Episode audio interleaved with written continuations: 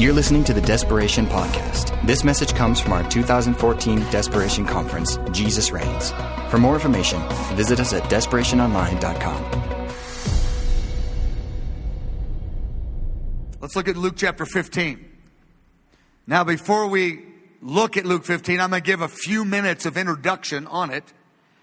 Now, this, this message, this passage, Luke 15, is for people like me.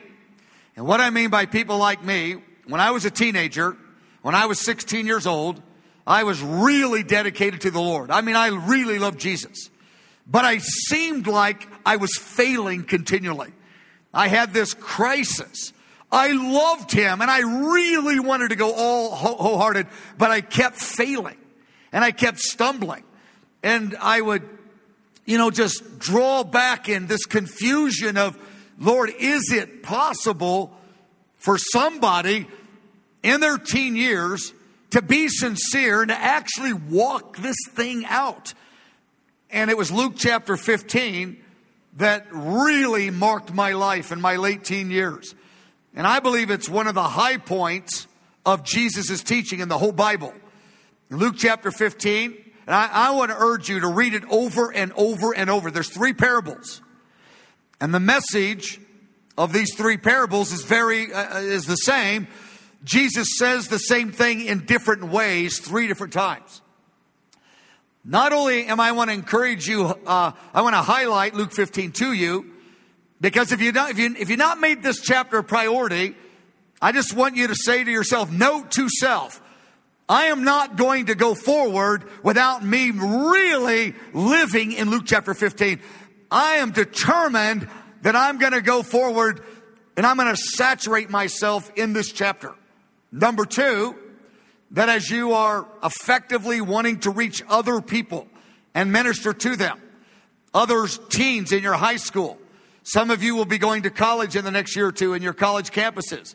I want to tell you, Luke chapter 15 is one of the most significant passages in order to minister to other people.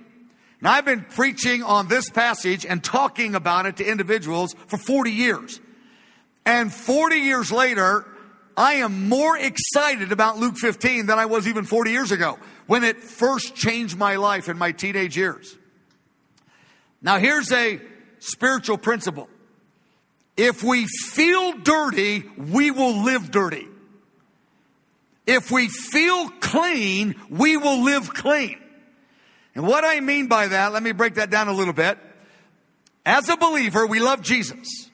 But if we feel dirty in God's sight, because we evaluate our relationship to Jesus through our failure rather than through what he accomplished on the cross and through the truth of his personality.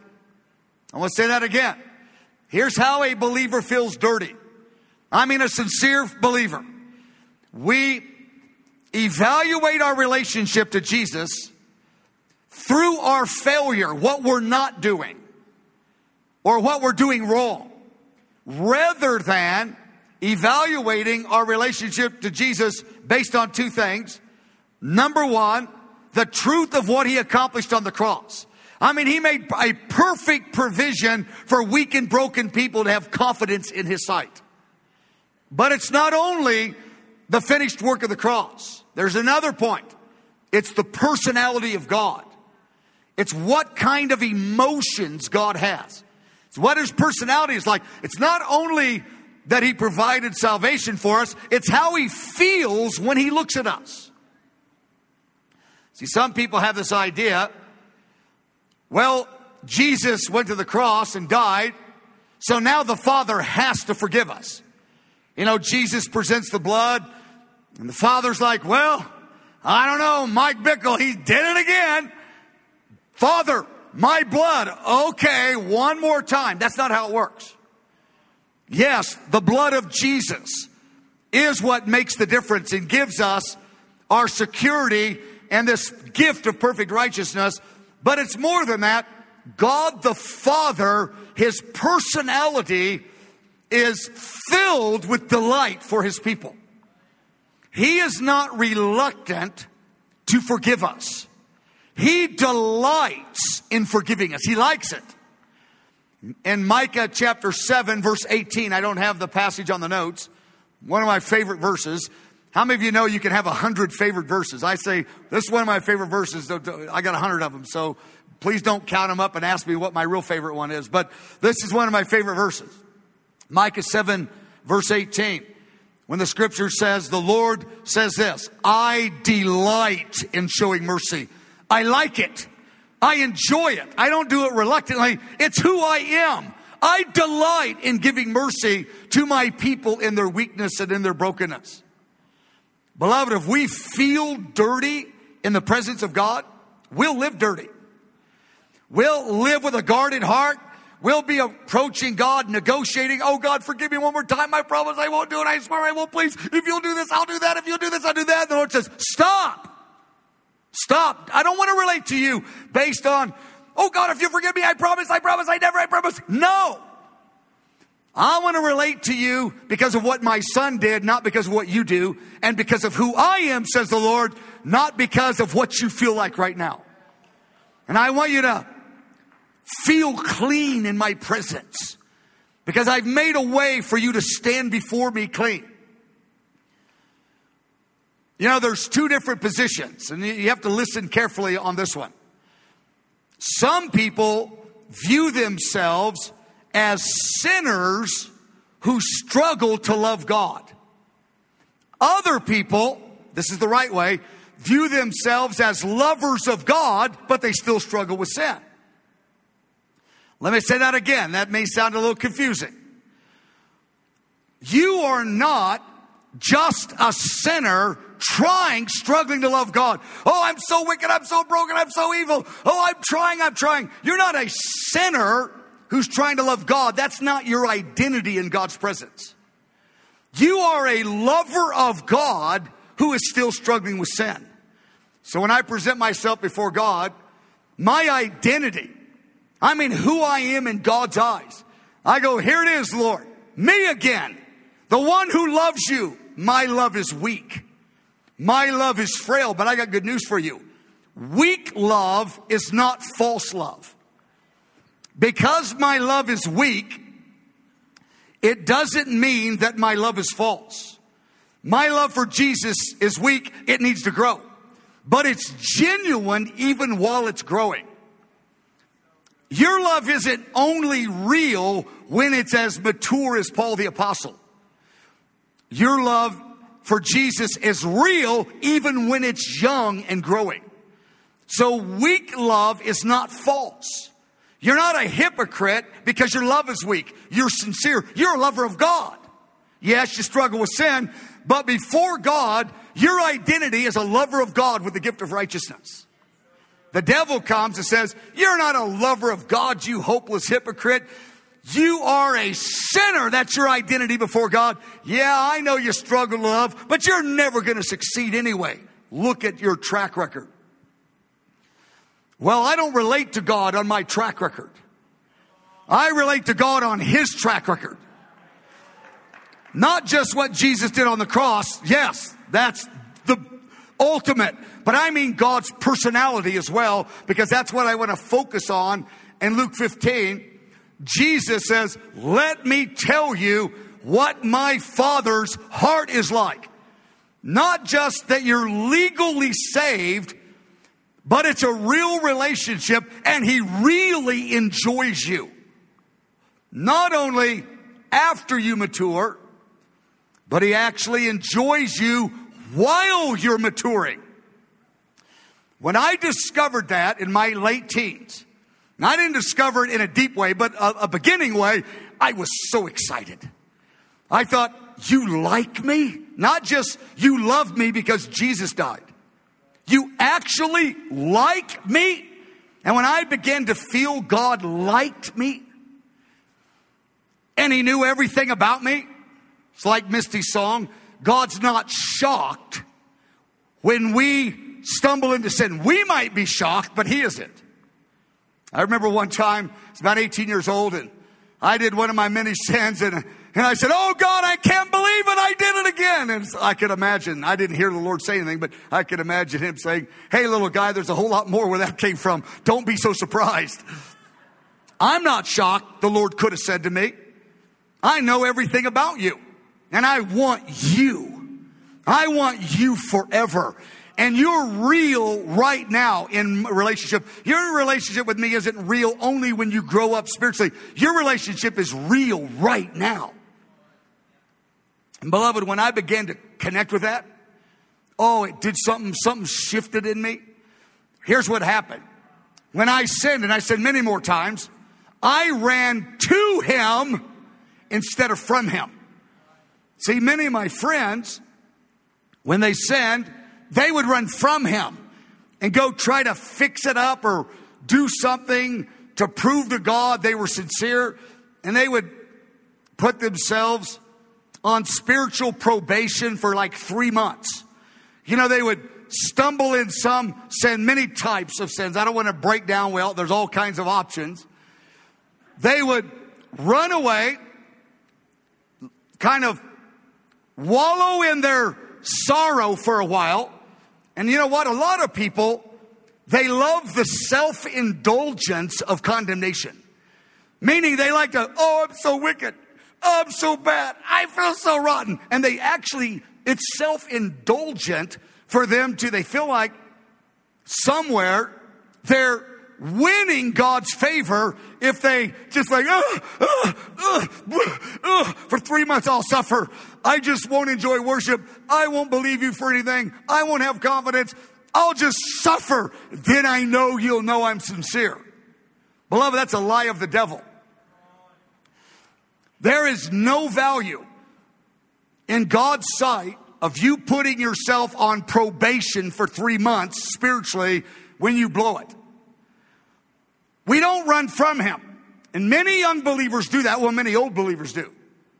They run from Him and they try to figure out a way, or they just kind of, you know, the, the crisis of their sin kind of like mellows out in their thinking, and a few weeks or a few months later, they come back and they go, It's me again. Are you, God? Hello. They kind of sneak up on God and, It's me again. I love you. Are we back in business? Beloved, I have good news for you. You were never out of business from God's point of view, ever. And the devil wants us over here in this position. I mean, he, he really wants us in this position over uh, kind of wallowing in our self condemnation and kind of feeling good about feeling bad. I know that sounds weird, but feeling good, like, well, this feels like God will really take me seriously. I have good news for you. He takes you seriously the day you were born again. He gave you the gift of righteousness. He put a willing spirit in you that has a yes in your spirit to obey Him. I don't follow through on the yes in the way I want to, but the yes is real. And when I come up short, 40 years later, I still come up short. Here's what I do with the Lord I don't rationalize my sin. I don't say, God, it's not really sin. I mean, there are other people who did this. No, I say, no, it is sin. What I did, sin. I'm not blaming it on anybody. I did it. No blame shifting. Then I look him right before him. I go, I repent of it, meaning I renounce it. I set my heart to war against it. And I, then I thank him that the righteousness of Jesus cleanses me. Then, beloved, I do this for real. I push delete. It's over. And within five minutes, Father, here I am, the one that loves you. Your favorite one. Here I am. Now, every believer in history has the right to claim they're God's favorite one because he loves you in the way he loves his own son. So that makes you his favorite one. In my unrenewed thinking, my wrong thinking that is not in line with the word, when I sin, my unrenewed thinking and the devil's lies, I want to retreat. I want to run from him. I go, no, no, no. I'm going to say what the word says. I sin. I'm not going to blame shift. I'm not going to rationalize. I repent. I declare war. I receive your forgiveness. Thank you. I'm cleansed. Thank you that you enjoy me. Thank you. I'm real. I'm genuine. I push delete and I mean it within five minutes, trying to get it down to three minutes, but within five minutes, I am standing as a first class citizen with confidence. And I blew it five minutes ago. Beloved, that's the way you live clean. because I feel clean on the inside in His presence. And if you feel clean, it's not all based on feelings, but when you feel clean, you live clean. When you feel dirty, like many believers, you will live dirty. And the devil knows this. So he lies perpetually. Well, I told you we're not going to get through all these notes, and I don't intend to. But let's look at a few of them. Paragraph A. Paragraph A. Luke 15. Jesus gave three parables. They all have the same general message, but they approach it with a different angle. They give different insights into the same diamonds, different angles of the same diamond. I believe Luke 15 is one of the high points in Jesus' teaching. It's one of the highest revelations he gave in the whole of the Bible. And the reason I say that, some people look at Luke 15, they go, oh, the prodigal son. Yeah, that's for baby Christians. I don't think this is just beginners only, Luke 15. I believe this is one of the high points of the revelation of God in the Bible from the lips of Jesus. In these parables, Jesus reveals how the Father pursues us. Beloved, He doesn't just tolerate you because Jesus died for you, He pursues you. He comes after you. He says, I want you. You're the one I want. You go, Lord, do you know what I did seven minutes ago? Because, oh, yeah, I know. And I know what you're going to do in the days to come. I know what you're capable of. I want you because I delight in you. He enjoys us. He feels affection for us. Paragraph B. The way we view God, very important point. The way we think about God's heart, how He looks at us, how He feels about us when we sin, is one of the most significant truths about your spiritual life. If when you sin, the God that you imagine is mostly mad and mostly sad when he relates to you. Your spiritual growth is going to be hindered greatly. Many people think of God as mostly sad or mostly mad when he relates to his people. I have good news for you. He's mostly glad when he relates to people in Christ. He really is. He's mostly glad. And I could talk on that for quite a while. I'm not going to right now. That's one of my favorite themes is that God is mostly glad when he relates to his people. Paragraph C. What do you think? Just think about your heart for a second. Think about your friends. What, is, what do you think is the greatest emotional need a human being has? The absolute greatest emotional need. You may say, huh, his greatest emotional need. Hmm, I don't know. Here's my opinion. And I really think I'm right. I really believe this. I've, I've thought on this for 20 years. I mean, reading lots of Bible verses, hearing a lot of teaching, and I've never had any Bible verse or any teaching persuade me that this next thing I'm saying isn't true. I believe the greatest emotional need you have and the greatest emotional need of the people you're trying to minister to is this the need to have the assurance, the assurance that God enjoys you. That is the deepest need in the human spirit. I wrote a book, actually, with David's sister, called The Seven Longings of the Heart. And I identify seven longings, seven emotional longings and cravings of the human heart and I'm not going to go into those seven, but I believe the absolute primary greatest need of your heart is the longing to have the assurance, not the kind of, I hope it's true, the assurance, the rock solid confidence that He enjoys you. When that longing is answered even a little bit, that answer is even a little bit, it will dynamically change the way you carry your heart before God. And if you buy into what I just said, you will invest your time filling your mind Not all your time, but I mean the time you spend in the Word, filling your mind with what the Bible says about how God feels about you. I encourage young people over the years, study the scriptures and mark every verse, just put a mark by it, where it reveals how God feels about his people. It's a remarkable study. I gave myself to that over the years. I want to know how God feels about people, not just what he'll do through them with great works of ministry. I, I, I, am into that too. But it, I'm saying different than what he'll do through you. Even what he'll do to you.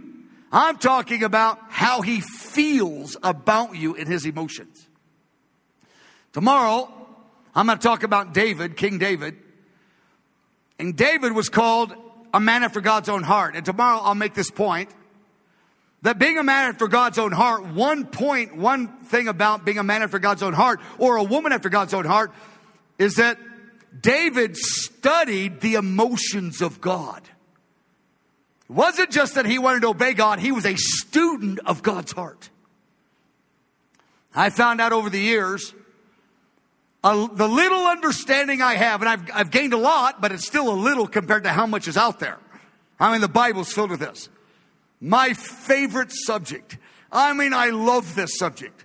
Studying how God feels. Oh, it excites me. I can't get enough of it. When I have a little bit of free time, I love to dive into that subject deeper. I read books on it, I study on it, I talk to people, I hear songs on it, how God feels. You were created to be delighted in by God. Because God isn't just a powerful creator, He's a father. He's relational. God's not just a powerful king, but He's a father and a bridegroom with desire. He doesn't just have power, He has desire. And a lot of us have focused on God's power. And I'm one of them. I love to focus on God's power. Other groups focus on God's wisdom, how wise. I, am one of those guys too. I love God's wisdom. But I tell you, I love His power and His wisdom, but I really love to study His desires. I mean, it does something because we were made that way. It does something special. Paragraph D. Read Hebrews chapter 10, verse 19 and 22. I want you to notice the words that are related to the idea of confidence. It says in verse 19, therefore, having boldness, you could put the word confidence. Confidence is everything. The writer of Hebrews used the word boldness, but put confidence in just to make my point. We have confidence to enter God's presence. Verse 22. Let us draw near with full assurance. Let us draw near with confidence. Beloved, everybody's weak and broken in their flesh. The only reason we can draw near to the infinitely holy God is by the blood of Jesus and because of his own personality. But I tell you, he wants us to have assurance. He wants us to have boldness. Those are other words for confidence.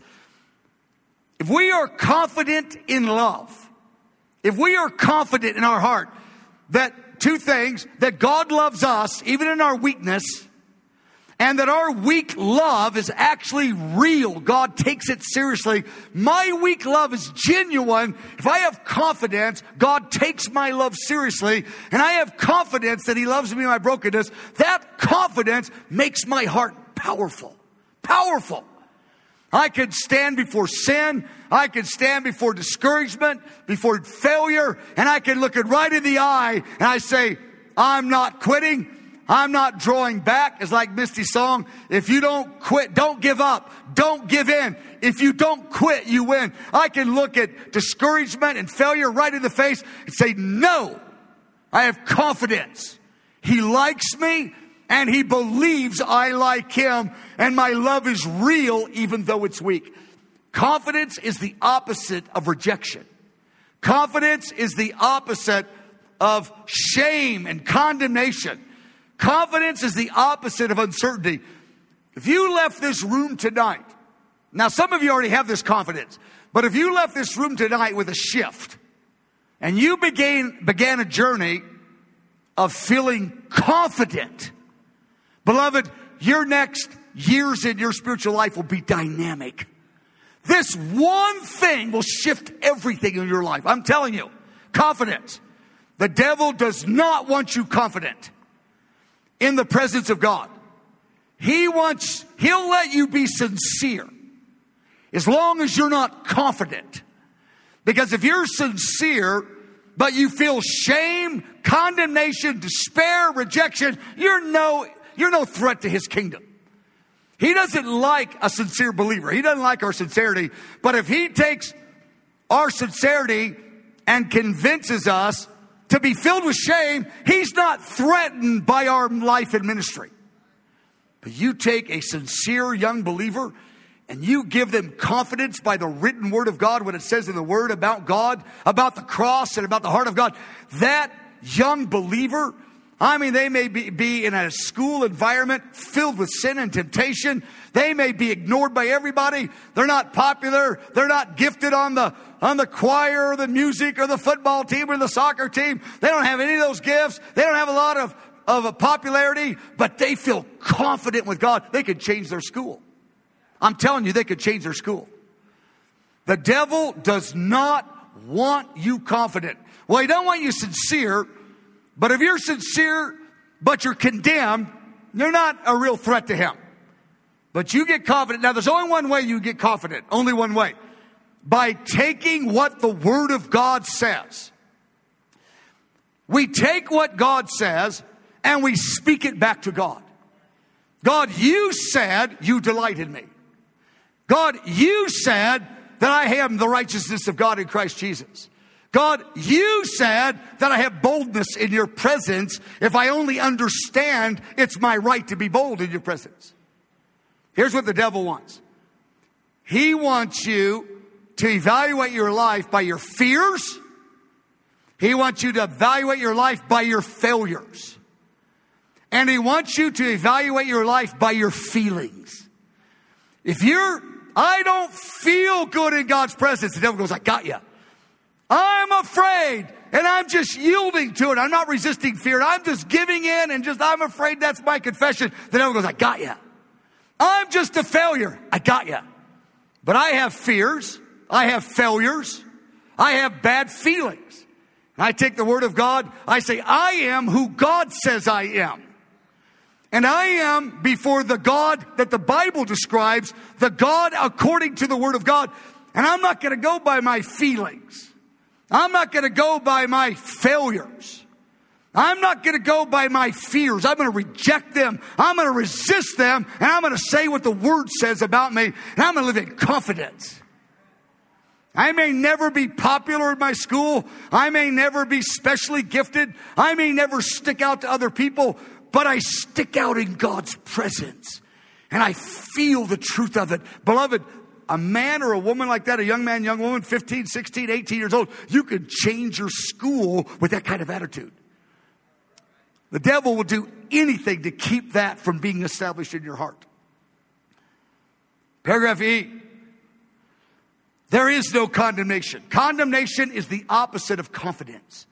Condemnation is you're in the wallowing here in the corner. Oh, I'm just quitting. I'm so bad. And again, we kind of sometimes feel good about feeling bad because we think somehow God goes, okay, okay, enough. You're suffering. I'll let you now out of probation. That is just religious foolishness. There is no condemnation. None. None in the presence of God. Now, in the Greek, the word no means no. That's my Greek. There you have it. It doesn't say you're 97% free of confidence. I mean, of condemnation. None. In the presence of God. Now the devil condemns us. He tells us you're a hypocrite. You'll never make it. You're a fake. God's angry at you. He's mostly disappointed in you. I say no. The word of God says there's no condemnation. None. I stand in confidence before him. Look at the next verse, Hebrews 12. Hebrews chapter 12. Satan is an accuser. That's one of the main descriptions in the Bible of Satan. He accuses you before God. Now he's accusing us before the presence of God. He stands before God's presence and says, they're liars, they're fakes, they're hypocrites. They don't ever follow through on what they say. They're not real. And Satan's demonic hosts are inspiring our minds with the accusations that Satan is making in the presence of God. So Satan's making them, but demonic spirits inspire these ideas in our mind. There's only one answer to those ideas. You say, It is written. The Word of God says, Satan, you're a liar. There is no condemnation. God delights in me. This is who I am. And beloved, you get confidence in your spirit, it will change everything because a condemned believer will never ever threaten Satan's kingdom, a, believer that lives in perpetual condemnation. Paragraph F, I've already said it. But the most important question, I believe, in our spiritual journey is how we feel God, how we think God feels about us. Most believers I know think God is mostly mad or mostly sad when he relates to them. In other words, he's mad. I'm going to break you and I'm going to teach you this time, you little rebel. That's how he looks at it because we're imagining, we're hearing the voice of an angry authority figure in our life. Maybe it's a parent. Maybe it's a coach. Whatever. There's many authority figures, but sometimes those authority figures are very angry and we make this unconscious shift and we hear the voice of that angry parent when we're relating to God and we think it's God talking to us. You little rebel, you little hypocrite. That's the last time I'm telling you. They think that's what God is feeling because they think, well, that's how my parents feel towards me or my coach or my teacher or whatever. Or maybe you don't think he's mad, you think he's sad. Like, you know, I really love you, but you're so disappointing. I mean, I love you. You break my heart every day. You just break my heart. You did it again. Like, I don't want to break your heart, God. I promise I don't. Well, Mike, I know you love me, but you just break my heart all the time. Ah! I'm going to go over here and figure something out because I can't deal with this. The human heart wasn't made to be able to live in that tension and prosper spiritually. The devil knows it. The devil knows it. Well, I have good news for you. Paragraph G. Hebrews 1. Jesus was anointed with the oil of gladness more than any other human being that ever walked on the earth. Jesus' personality he had more gladness in his personality. I don't mean a silly glibness about, I don't mean he was silly and glib. That's not what I mean. He was glad. When he looked at the, in his eyes at people, they felt his welcome. They thought, you know, I could picture the little kids. You know, they, Jesus is coming in town. And there's a big crowd. The little kids, the little six year olds, Seven year olds, they run up and they see the Pharisees and go, oh, ah! they run away. Then they come up and they see the disciples, these little 20 year old apostles, a little self righteous on the front end. They go, eh, the kids go, nah, that's not good either. And they look around and they see that young man, that 30 year old preacher. And they look at, they make eye contact with him. They go, I don't know him. The little six year old says, I like that guy. He likes me. And they would sneak through. They go, hi. Hi, how, how are you? And he would look at him. That's my theory. That the anointing of gladness on this man's life. Hebrews 1 says he was more glad than any man, all of his companions, means all the, the entire human race. No man ever had the gladness Jesus walked in. And of course, we know he was a perfect reflection of his heavenly father. Look at Psalm 16. Here's what David said. Again, tomorrow we're going to look more on David. David is the theologian of God's emotions. That's what I call him. The Old Testament theologian of the emotions of God. I mean, he was the great warrior king. He was the lovesick worshiper, but he was the student of God's emotions, a young man. And I determined as a young man, I'm going to be a student of God's emotions like David. I don't want to just be a great warrior king in the spirit. I do. I want to be a lovesick worshiper, but I want to be a student of God's emotions like David. I want to be like this. Beloved, I believe this is the David generation. I really believe this. I believe God is raising up young Davids, men and women in their teens right now, and anointing them with music and songs. Not only that, not everybody's anointed with that. Like, for instance, me. We have, David was talking about it, we have 50 worship teams at IHOP in Kansas City. 50 worship teams. So we have about a thousand people on our staff, and most of them are singers and musicians. I think there's seven or eight hundred, some number, I don't know the real number, but hundreds. And so we do 24 hour worship. We have got a couple prayer rooms going because we have so many worship teams. I am the worst singer and musician at IHOP. I can't sing. I can't play. I can't dance. Well, actually, I think I can. They just won't let me do it publicly.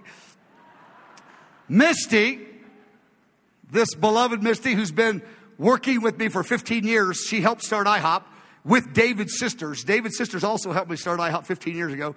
Misty, she's the head of all the singers and musicians. She has, I have failed auditions four times. And Misty said, Don't come back again I, unless I call you. So here's my point. This David generation, I think, are singers and musicians and the creative spirit. But that isn't, maybe you're like me. Maybe you can't do that stuff. But you can still have a heart after God like David, that worshiping warrior, that lovesick worshiper, that student of God's emotions. Maybe you can't sing and all those things, but you can give yourself to that. So I decided to, to do that part and just uh, cry when Misty leads in worship. Okay. But David, Psalm 16, look at what David says about God. Look at this. This, this was mind boggling to some of the people of his day, I believe. He said, God, Psalm 16, verse 11, in your presence is the fullness of joy. And again, he doesn't mean just a silly, giddy joy. Some people, when they think joy, they just think that means being silly. God's joy is a substantial sense of well being and confidence and power in his emotions of the fullness of goodness is going to happen. I mean, joy is bigger than just a little emotion here or there. God's the fullness of it in his personality and at God's right hand. That's the throne of God. The throne of God, the right hand of God, is the epicenter of spiritual pleasure that will fill the created order in the age to come. Oh, the whole created order of the redeemed, I'm, I'm talking about, will be filled with joy and spiritual pleasure. The very epicenter of joy is the heart of God. It's the opposite of what people think about God. Look at paragraph H. I have a bunch of verses here. I'm not going to really read them, just one of them.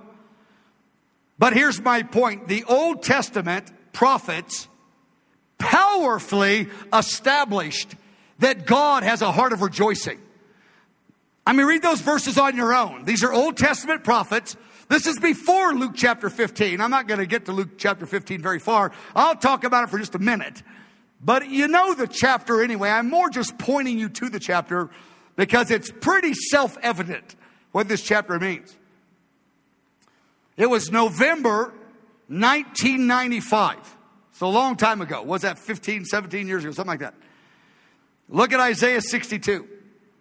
I had a very powerful dream in November 1995. And in this dream, I was in the auditorium where we have our big conference at the end of every year. Where we have like 25,000 young people come. And I was in that conference and it had like 25,000 young people, just like it's happening. But 17 years ago, none of that was happening. And, but I was kind of seeing the future and I'm in this big auditorium. And the place is packed 20, 30, 40,000 young people. And I'm standing there in the dream and the audible voice of God comes from over here in the right, from the right of me and it was like thunder. He said this Tell them, I call them Hephzibah. Tell them the Lord delights in them. And so I proclaimed over this massive number of young people, Hephzibah, Hephzibah, which is the Hebrew word which means I delight in you. God said, Tell them I delighted them. They were all 18 years old, 21 years old, 22 years old, and every year. Because here's what happened in the dream. That that declaration so moved their heart, when became an impartation, it shifted their emotional chemistry. That's a strange way to say it, but it shifted their heart in one moment. The declaration. Not everybody was changed, but as I said this in the dream, people, 18 year olds, 15 year olds, 21 year olds, they were instantly shifted and they felt God delighted in them. And I tell you, when you feel God delights in you, even in your weakness, the confidence that rises up in you, you add that godly confidence with godly sincerity, I tell you, the devil cannot manage you. He cannot hem you in. He cannot control you when you have confidence in your spirit.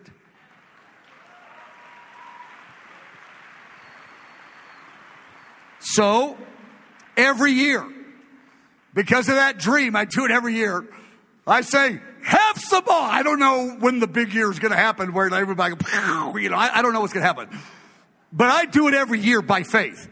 And there's always some people that come and say, My life was shifted and changed by that one declaration. Now I'm going to do that over you right now. Then I'm going to go just a few more minutes on Luke 15. I'm going to be just brief on it because again, you can read it on your own. I, I think I've set it up.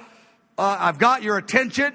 And you say, hey, I'm going to make Luke 15 one of my number one chapters, not just for your own heart, but for your ministry to your friends and family members. Your father, if he loves God and he's struggling, he needs Luke 15. Your 14 year old brother, he needs Luke 15.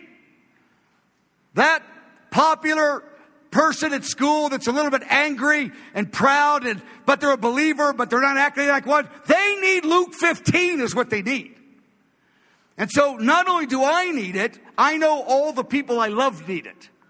So I've, i'm fanatical about luke 15 again i believe it's the high point not the only high point but it's one of the high points of jesus' teaching. Well i'm going to pray over you first before i take just a, a few short more minutes on luke 15 Father, I declare right now over young people like that dream in 1995. I declare Hephzibah. God calls you Hephzibah. That's the Hebrew that says, Your name is I delighted you. Your name is I delighted you. Your name is I delighted you. And I break the power of shame. I proclaim liberty to the captives of shame right now. Sincere believers held captivity to shame who are born again new creation believers. I proclaim liberty. I say you are the real deal, even in your weakness.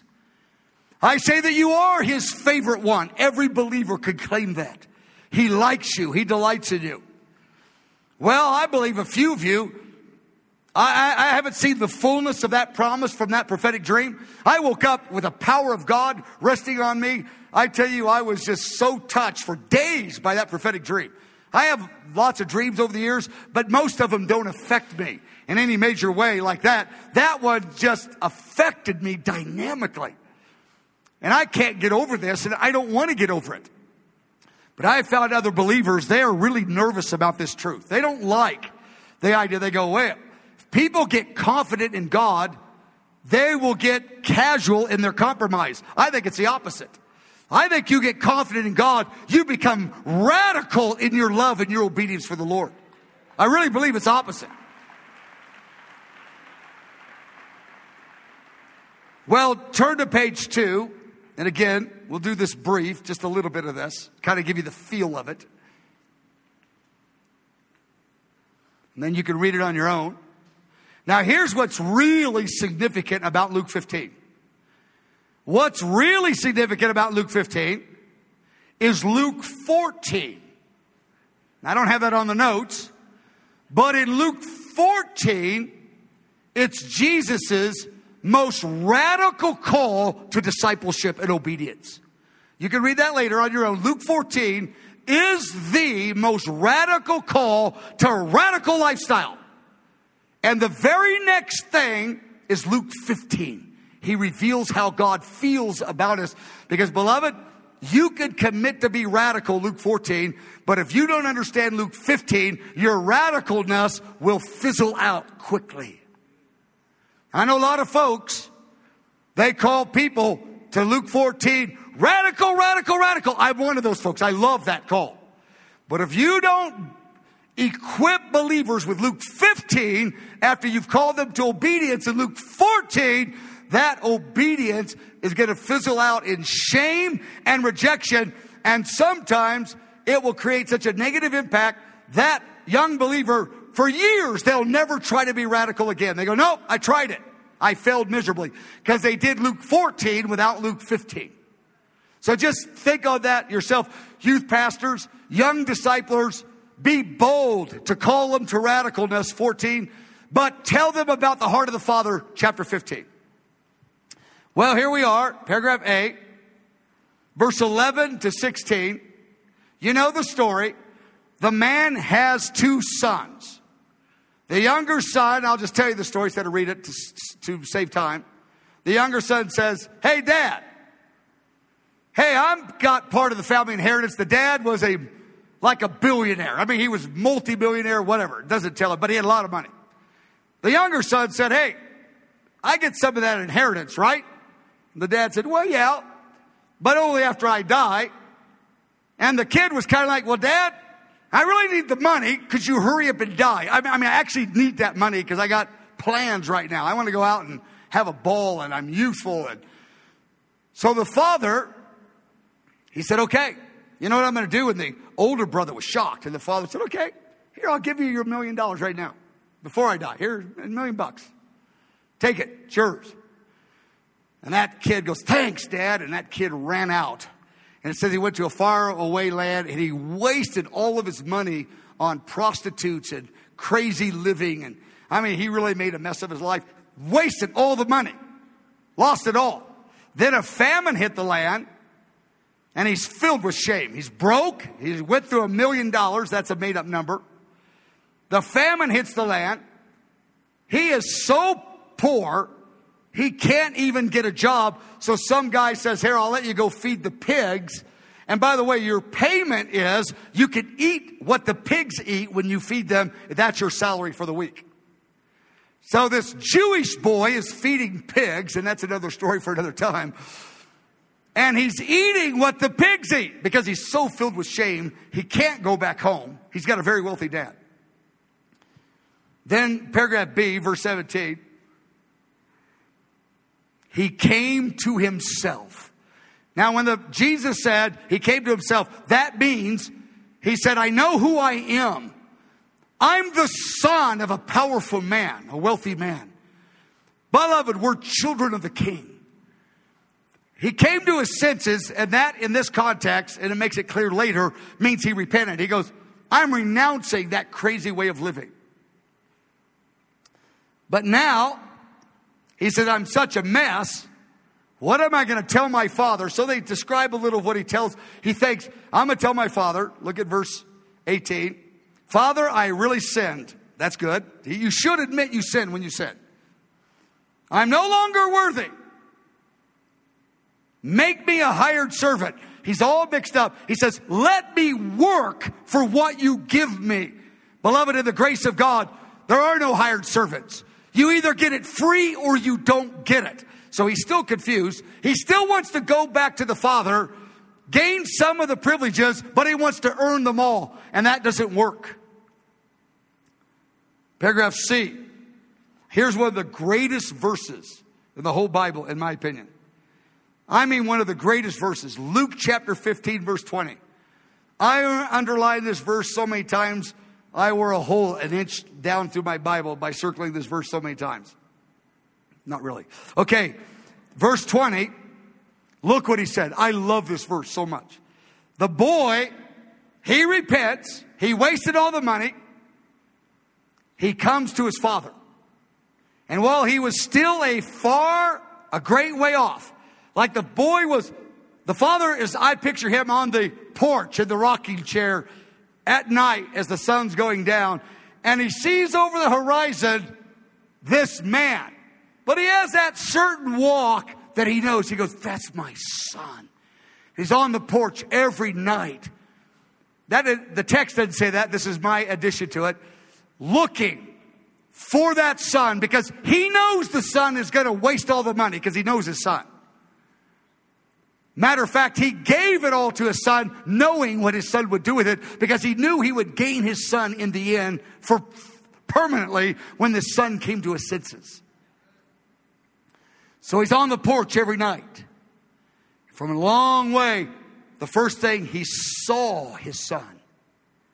Next thing, he had compassion. Next thing, he ran.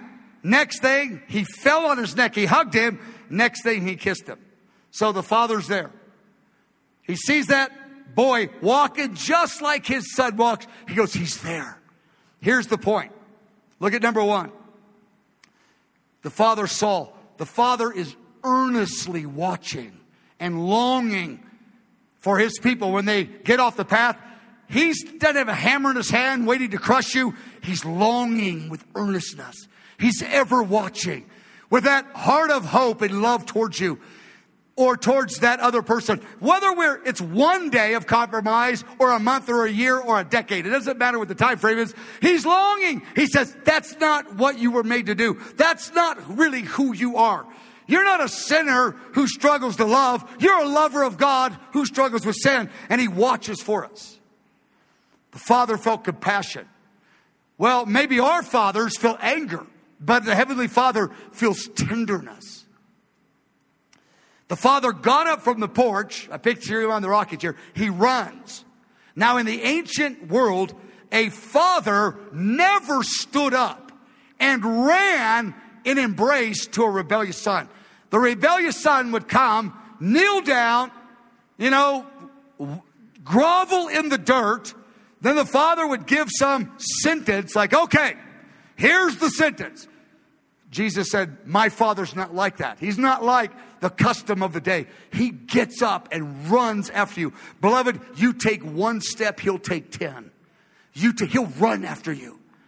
So the, the boy's going, Oh no, dad's running. Yeah, oh no. And I can picture him backing up. The father runs, embraces him. I imagine the father's weeping with gratitude and kisses him with the affection of the full restoration of favor. Look at paragraph D, verse 21. Now let's go on to paragraph E. The father said, verse 22, the son's waiting for the declaration. What is it? I mean, you got up and ran to me in tenderness. You kissed me. I know I'm in good, things are going well. This is going better than I thought.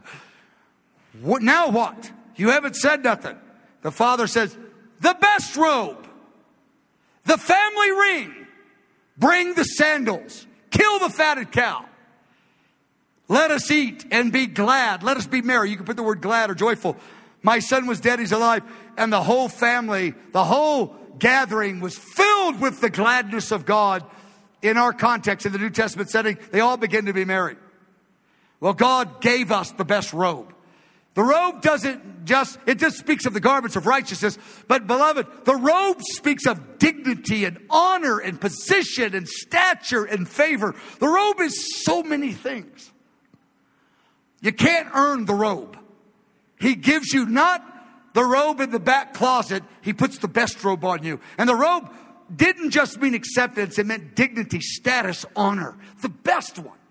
The one that's reserved for the for the famous dignitary that visits your family. He's giving it to the son. Now, beloved, the son is only repented. He hasn't changed anything. He hasn't earned the money back. He hasn't changed anything. He's still filled with wrong ideas, wrong emotions.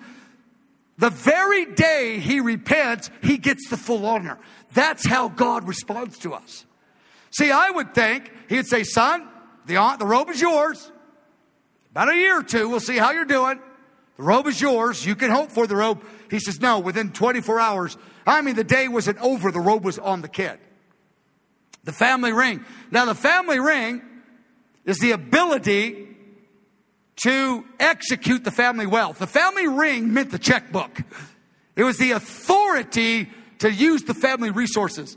The older brother's going, Dad, You gave him a million dollars. He blew it. You're giving him the checkbook again? Yes. How could you dare give him the checkbook? I see a gratitude in him. He is forever cured of this determination to ignore me. He may still fail, but he is never on purpose going to determine to ignore me. Puts the sandals on, the fatted calf. Now, the fatted calf was only for special occasions, but here's the good thing. Every time you and I acknowledge our failure before the Lord, and we say, Lord, I really did do it. I'm not pretending I didn't. I did it. But I stand in your presence. I receive your full forgiveness.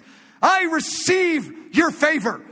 Uh, the fatted calf was a special occasion. Every time I do that, it is a special occasion in God's heart towards me. He goes, Mike, this is beautiful. I delight in showing you mercy. I delight when you, of your own free will, acknowledge that you've done wrong and you receive my love. I delight in this. It's a special occasion. He calls everyone to be merry. Misty, I'm going to have you come up if you would. I'm going to lead a ministry time. Beloved, we need to break our agreement with lies. Lies about the heart of God, lies about ourself. We're not hopeless hypocrite. We're not finished. We haven't gone too far. Lies about the gospel. Well, the gospel gets me to heaven, but it can't keep me in the favor of God between now and heaven. We got to break our agreement with lies. We got to pronounce liberty to captives of shame. I want to invite you all to stand up if you would. I mean, everybody can apply this message. I mean, I've been preaching this for 40 years. I, I, mean, tonight's my favorite night. Every time I preach it, it's my favorite time. I mean, I love this. I never outgrow this truth. But again, many of you are, I mean, this whole room, you're called to be shepherds of other people. You're called to disciple others. Maybe you're 14, you're going to disciple the 12 year olds. Use this verse when you talk to those 12 year olds. As youth pastors, preach this chapter once a month for the next year to your youth group. You don't really have to, but I mean, I mean, don't do it once. Do it over and over and over where you get up and go, oh no, Luke 15. Again, I tell you, it will change their life. Anyway, let's open our heart before the Lord. I'm going to have Misty just lead us for a moment, and then I'm going to pray different prayers over folks.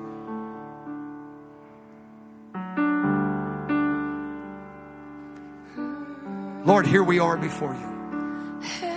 Oh, we love your heart. You're the God of gladness.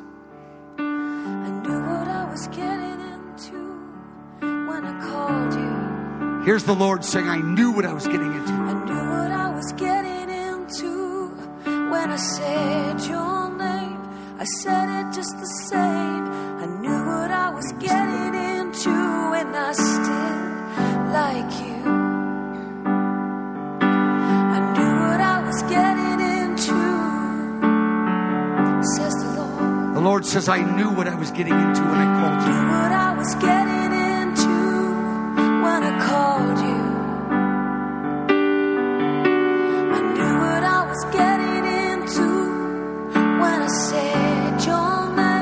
I said it just the same. I knew what I was getting into, and I still like you. I knew what I was getting into.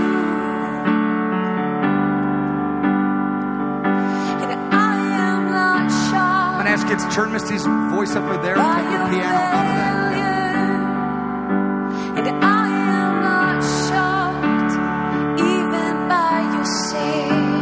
The Lord says, I'm not shocked by your failure.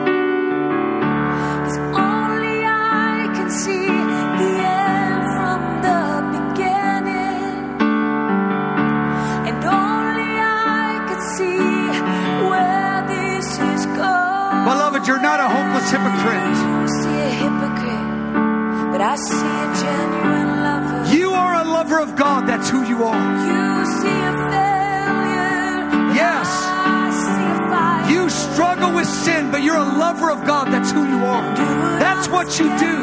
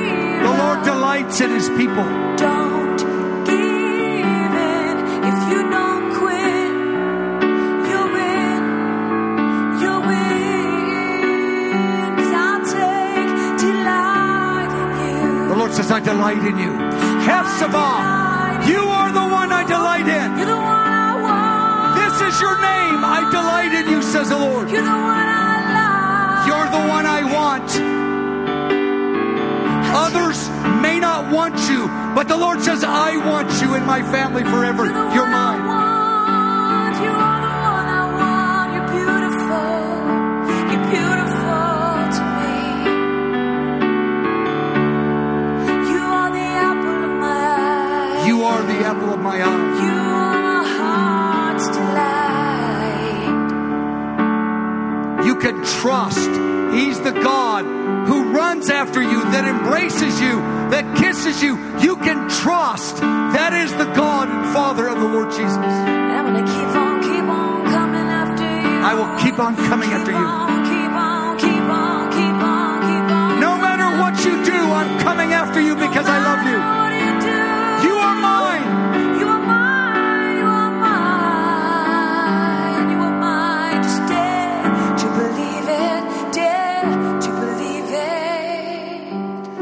Now I'd like across the room, those of you in the room you're saying, I believe what you said, but I the enemy is attacking me on this subject.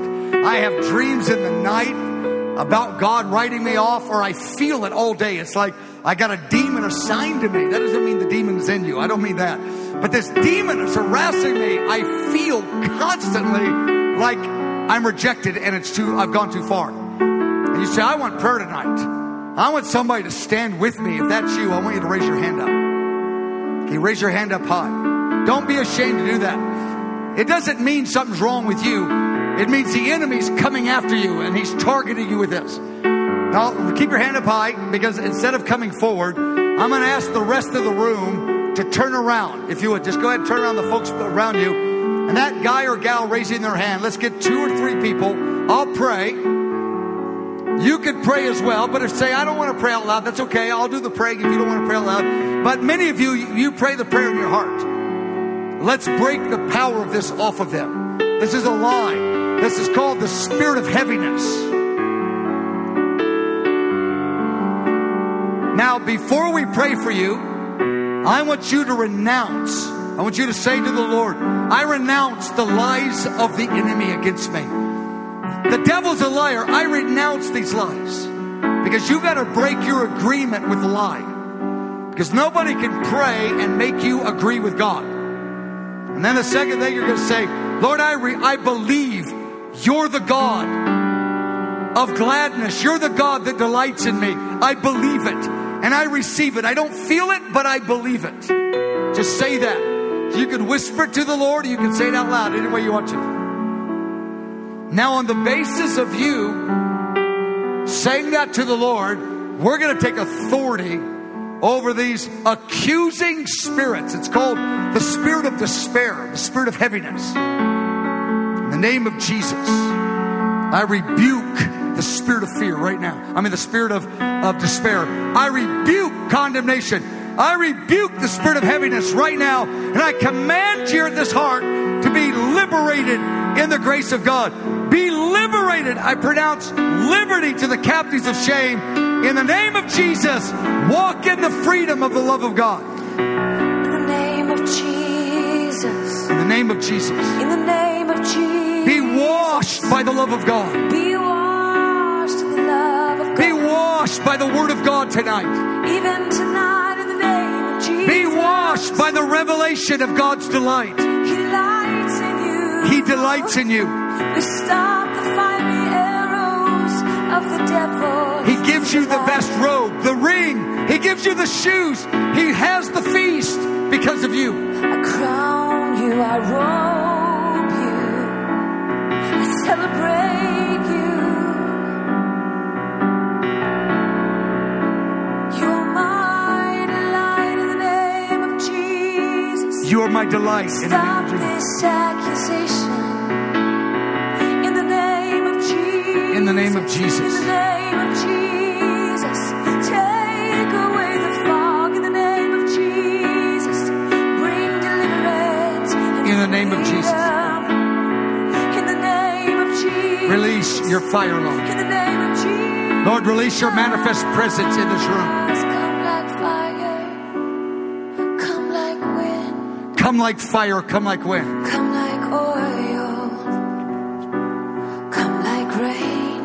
Come like wind, come like fire. Lord, I ask for your manifest glory to come on believers in this room. Release your manifest glory on everyone in this room asking for prayer.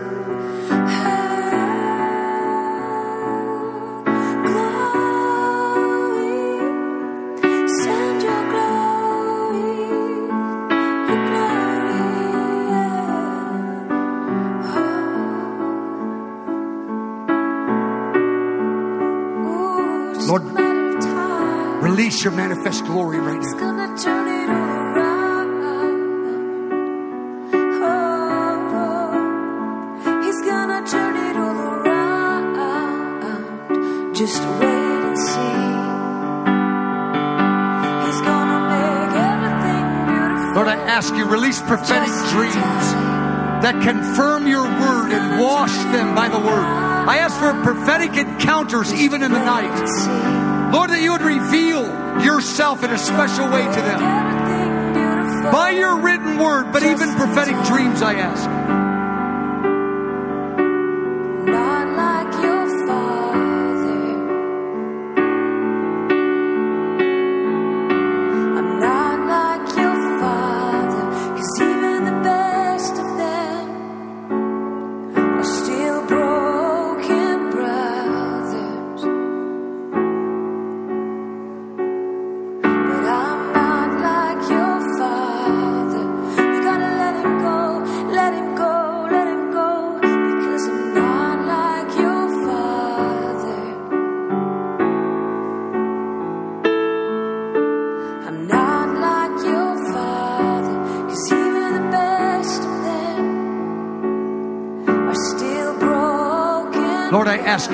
Release your glory right now. I ask you for the liberty. I ask for a spirit of confidence. Let us see the look on your I ask that today is a new day, a new beginning. Let us hear the tone of your voice. Now just push delete on yesterday's failures. Beloved, you are the Lord's favorite one. Stand in his presence in the righteousness of Jesus. Say, Lord, I am the one you love and I love you. That's who I am. That's what I do.